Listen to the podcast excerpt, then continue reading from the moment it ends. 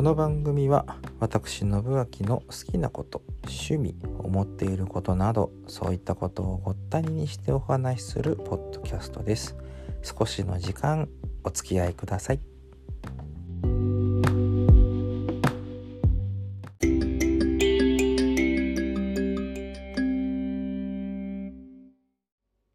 今日ねラジオを聴いてましたらあのアンジェラ・アキさんの「ホーム」っていう曲が流れまして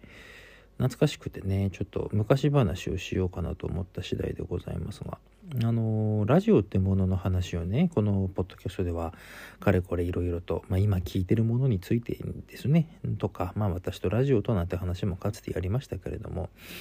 あのまあ聞き始めた理由については多分その辺で触れたはずですがそのちょっと後なんですよね。あの STV ラジオ私は札幌の人間でございますのであの STV ラジオのまあいろんな番組をこう聞くようになってうん日高五郎賞を皮切りにですよね。今でも続いてる番組で言えばリクエストプラザ時間は変わりましたね。あと10人トイロっていうのが、えー、平日午前中ですね。平日午後は変わったけどその2番組は時間帯こそ変われどあれね放送の中身はほぼほぼ変わってないですね。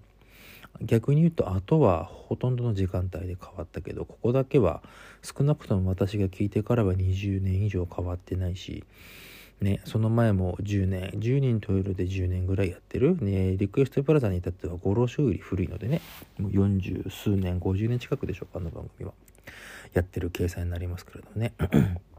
でまあそういうのを聞いてる中でうんと印象に残ってる番組としてはね「ホットスクランブル」っていう番組があの頃ありました。平日の夜6時から8時まで2時間番組ですね。STV ラジオでおなじみの牧安正さん。昔はねあの STV ホットラインという番組が夕方にありましてその流れを組んだ番組ということでね、まあ、ホットライン自体はその後も泉州さんそして今テレビで頑張ってる宮永さんとねあと後に吉川のりおさんが関わって加わってか。で、まあ、その3人で回していくことになってましたけれども、うんと、その前ですねおそらくねあの、うん、牧安正さんがメインで張ってた時代高野義雄さんとかいたのかな？確か夕方は。私聞く前だからちょっと定かじゃないですけれどもね、うんまあ、そういう時間帯で夕方の4時ぐらいからあまあ大体2時間前後ぐらいの番組だったと思いますけれども。まあそういうのがあって、で、あれだ、で、その、まあ流れを受けてというか、のホットというところだけを、まあ、いただきましてということを確か最初の頃では話をしていた気がしますけれども。それで新番組として STV ホットラインという番組が当時できましたあ違う違う違う。ホットラインじゃないね。その後ホットスクランブルですね。ホットスクランブルという番組。牧安正さんとあと奈良まなみさんと2人でね行われ、え、やった番組でして、えー、中継レポーターに安田優子さんがいてね。安田さんは後にいろいろとお世話になりましたけれども。まあいろいろとってほどでもないか。まあいいや。うん。うん、っていうことがありまして。あのー、まあそういう感じで聞いてきた番組があって。でそのホットスクランブルっていうのはうんとまあ野球のないシーズンだったのでえー、っと冬ですね。秋冬10月から3月までの3ヶ月間はこの番組が夕方6時から8時まで2時間放送されていた。8時以降はまたいろんな番組がありましたけれどもね。まあ後でちょっと触れてみようか。でまあそういうのを聞いていました。でその番組がねなんだか、うん、面白かったんですよね。牧さんも、まあ、五郎さんもそうですしあとは河村道夫さんもねあの岩本プロデューサーディレクターです当時。岩本宝州さん STV の名物ディレクターと言っていいでしょうね。の門下生として、まあ、彼から岩本さんから薫陶を受けた人たち。の中の一人ですね。もっといっぱいいます。ミリアさんもそうだしね。外、まあ、いわゆるそのラジオっていうのは総合して考えるとうんとまあ AM ラジオなんか特にねあのテレビ兼業のところが多い中であの何て言うんだろう。分社されてるところって多分当時ほとんどなかったと思うんです。AM ラジオ専業局みたいなのはあったけどテレビ局が、まあ、ラジオも運営しているみたいな扱い。ということはアナウンサーなんかもテレビとこう兼業だったわけですよね。でラジオって今でも特に STV はそうだと思うんですけれどメインを張る自社アナってあんまりないと思うんですよ。いないことはなかった。昔は木瀬宏さんだったアナウンサーでしたね。で、木瀬さんでお昼の「ときめきワイド」って番組。内包した番組。私がして覚えてる中では谷口優子の「元気人事」なんて曲もありましたが。あまあ番組もありましたが。その谷口さん横井アナウンサー。これどっちもアナウンサーでした。うんとで木瀬さんとね相方の人はあ曲穴ではなかった。まあ、木瀬さんは当時曲穴か。今は、今でこそ違いますけれどね。フリーアナウンサーになってますけれども。うん、まあそういう感じでこうやっていく番組が多い中でやっぱりそのホットスクランブルっていうのもこう岩本さん門下生として牧康政さんが2時間喋っていた番組とてもこう温かいですねあのサブタイトルっていうかテーマとなっているのが「言葉は日だまりよりも温かい」という文言でしたまそんな文言をこう中でね、番組っていうものを展開していって、あれはあれでね、やっぱり面白かったよね。なんかこう、あったかい番組でしたね。いろんな人のリクエスト、メッセージ、マキさんのお言葉、中継もあって、で、エンディングに向かって2時間、毎日ですね、平日5日間。なんて番組でした。あそこでこうラジオリスナー同士の関わりっていうものがあるっていうのを知って、ね、今でも関わりのある人が少なからずいるし、もちろんゴロショーなんかもそうですけれども、インターネットを介しての友達付き合いっていうものが始まったのはあの番組だったと思います。なんかそういう中でね、こうラジオの付き合い方みたいなものが一つ分かった気がするのはあの番組でしたかね。うん、本当あの昼間もいろいろ聞いてたし、あのやっぱり基本的にラジオって好きだしでラジコとかラジコプレミアムを使っていろんなところの番組を聞いているけれど地元の番組っていうねしかも自分が大好きな FTV ラジオの番組っていうものがリアルタイムで聞けるっていう環境ってやっぱりすごいね私は幸せなんですよね。今でもそうなんですけど。聞きたくないなと思う番組も確かにあるあるけれどでもそれでもねその聞いてると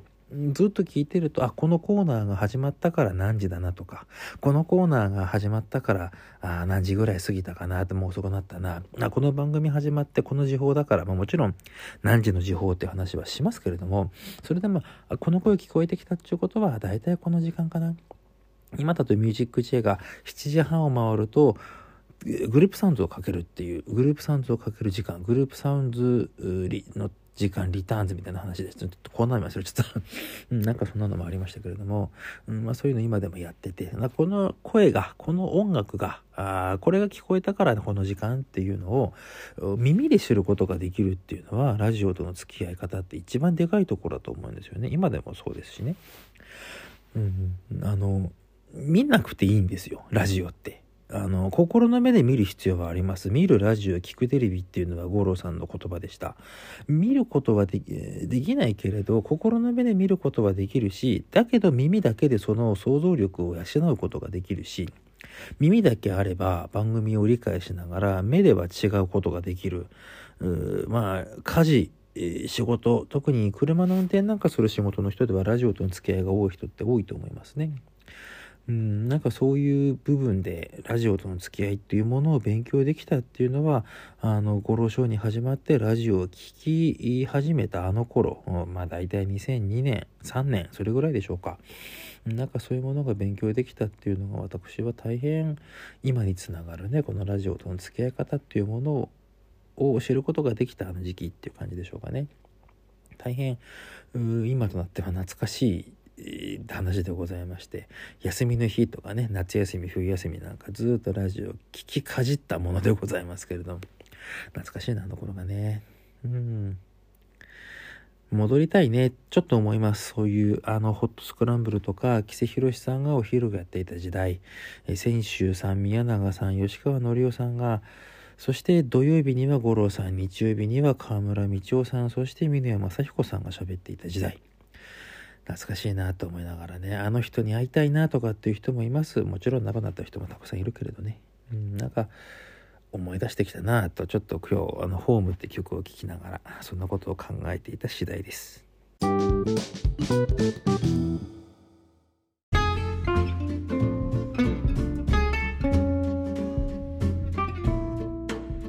えー、宣伝のお時間でございまして11月15日は水曜日ですね。夜フライヤーパークさんにて私のソロのライブイベントございます、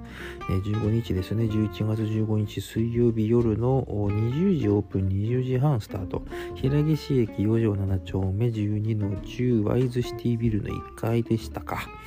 間違ってたらごめんなさい。えー、フライヤーパークさんです。ライブ。私、下山信明、えー、そして、おじいさん、そして、えー、栗山治さんの3組です。えー、ワンドリンク付き2000円となっておりますので、こちらの方ぜひお越しください。翌週11月21日です。ユニオンフィールドさん、うんとシンプルノーツで出ます。シンプルノーツで出ます。ユニオンフィールドライブプラス。11月21日火曜日のオープン19時スタート19時半ライブチャージは2500円プラス、えー、ワンドリンクのご注文をお願いいたします。かなこうたさん、るのさん、斉藤のりかさん、そしてシンプルノーツ我々2人、えー、となっておりますので、えー、よろしくお願いいたします。ワンドリンク付き別、ワンドリンク別2500円プラスドリンク500円からとなっております。えー、ユニオンフィールドでございます場所が、あ、載ってるか？載ってたね。はい。えー、中央区、札幌市中央区南7条西4丁目 LC7 番館の5階です。はい。よろしくお願いいたします。お待ちして申し上げております。もう一個、25日はトマト畑です。詳細未定です。ワンドリンク付き2000円となっております。料金ちょっと変わりましたけれども、こちらもぜひごひいきによろしくお願いいたします。11月はライブ3本です。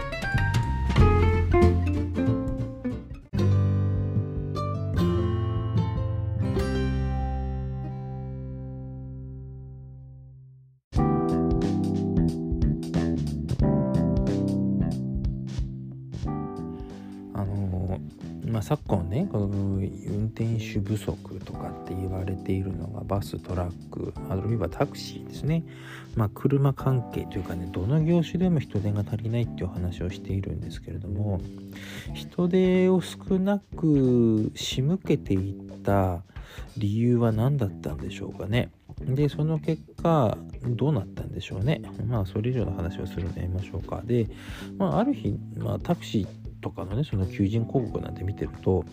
あのまあこんな職場ですみたいな話とか、まあ、ある意味一人の時間を作れるところなんでタクシーなんかね。なんかそういうのもいいかな。でよくこう昔の記憶なんか見てるとあのラジオを聴きながら運転している人あのよく五郎ショーでもあの五郎さんが乗ったタクシーの運転手私が、ね、タクシーの運転手になったのは五郎さんの番組が聞きたかったからなんですよなんていう声があって。まあ、そういう理由もまた一つありなんだなっていうのは思ってたりしてもちろんいい話ですこれは。だけど最近あの後ろの席のねあのー、なんちゅうんだ助手席のヘッドレストの後ろ側にあのテレビ画面についてるタクシー結構見ますよね。で、あれって宣伝流れるんですよ。で、宣伝流れて、例えばそのクイックなんとか決済みたいなのとか、もちろんその他にもいろんな宣伝が流れてて、っていうのがあると、ラジオが聞けないっていう話があるんですよね。うん、これね、私にとってはね、大事な事案でございまして、タクシー乗る理由ってっていうものの一つにはもちろんラジオが聴けるっていうのはあるんですけれども もし仮にね、うん、転職なんちゅうものを考える時ですよ そういうのもあったんだけどあそれできないんだったらちょっとタクシーないなとかね最近、えー、少々思ってしまった次第でございますけれどもねなんとかしてラジオに聴ける環境というものは今後もどうにかして死守できるようにしたいなと思う次第でございますが。うんまあとりあえずね今の仕事やってる限りはある程度は聞く時間確保できると思いますので、えー、またしばらくラジオの話には後々またしていくと思うのでお付き合いください。はい。では、えー、エンディングちょっと長くなりましたがこの辺で。